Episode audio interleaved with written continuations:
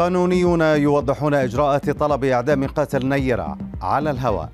إسبانيا تكشف طريقة جديدة لانتقال جدري القردة. تفاعل واسع مع وداع مؤثر من عائلة سعودية لعامل مصري. أبرز أخبار الساعات 24 الماضية في دقيقتين على العربية بودكاست. بعدما طلبت محكمة مصرية ببث إعدام محمد عادل قاتل نيرة أشرف على الهواء، وذلك لتحقيق الردع العام، قال قانونيون أن هذا الطلب يحتاج إلى إصدار تشريع جديد من مجلس النواب.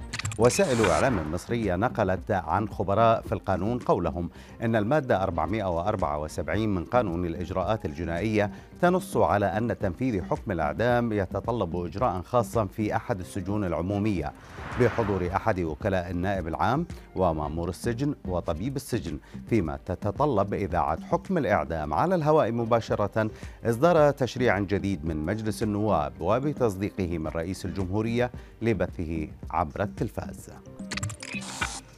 ضمن خططها لمنع تفشي فيروس كورونا، وافقت السلطات الصينية بشكل مشروط لاستخدام دواء فيروس نقص المناعة البشرية أسفودين في علاج مرضى كورونا. صحيفة ساوث تشاينا مورنينج بوست أوضحت أن الإدارة الوطنية للمنتجات الطبية أعلنت أن الدواء الذي تنتجه شركة أدوية محلية يمكن استخدامه لعلاج أعراض كوفيد-19 للمرضى البالغين، فيما تتبنى الصين إجراءات صارمة للحد من انتشار الوباء عبر إغلاق المدن وتقييد حركة المواطنين وإلزامهم بإجراء الفحوصات الدورية. في ظل ارتفاع عدد الإصابات بفيروس جدري القردة حول العالم، اكتشفت السلطات الإسبانية تفشي فيروس جديد مرتبط بصالون للوشم جنوب البلاد.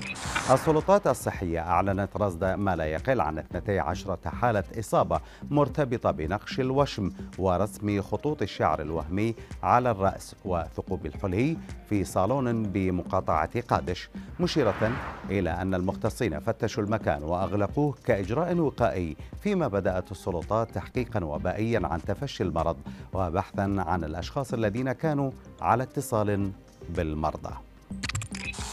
إلى اليونان هذه المرة، حيث لجأت السلطات إلى حيلة ذكية نجحت عبرها في وقف تمدد حريق هائل في منطقة سياحية بجزيرة ليسبوس وحالت دون وصوله إلى منازل بعض السكان. وسائل إعلام محلية أوضحت أن رجال الإطفاء استخدموا جرافات لحفر فواصل حريق خارج قرى أخليت في الجزيرة، ما أدى لوقف امتداد النيران التي هددت بالتهام عشرات المنازل، فيما لا زالت السلطات وجهودها لإخماد 3 حرائق غابات رئيسية في مناطق مختلفة من البلاد أدت إلى إجلاء 100 الأشخاص.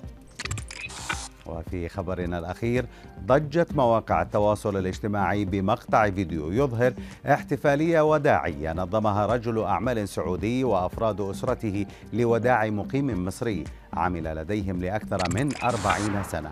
مقطع الفيديو المتداول بشكل واسع أظهر قيام رجل الأعمال خالد السعود بتقبيل رأس المصري شوقي عباس، ثم قام أولاده بتقبيل يده تعبيرا عن تقديرهم له لأنه عاش معهم منذ الصغر. وكان العامل المصري الذي يبلغ من العمر 65 عاما قرر العودة إلى بلاده من أجل قضاء ما بقي من عمره مع أسرته.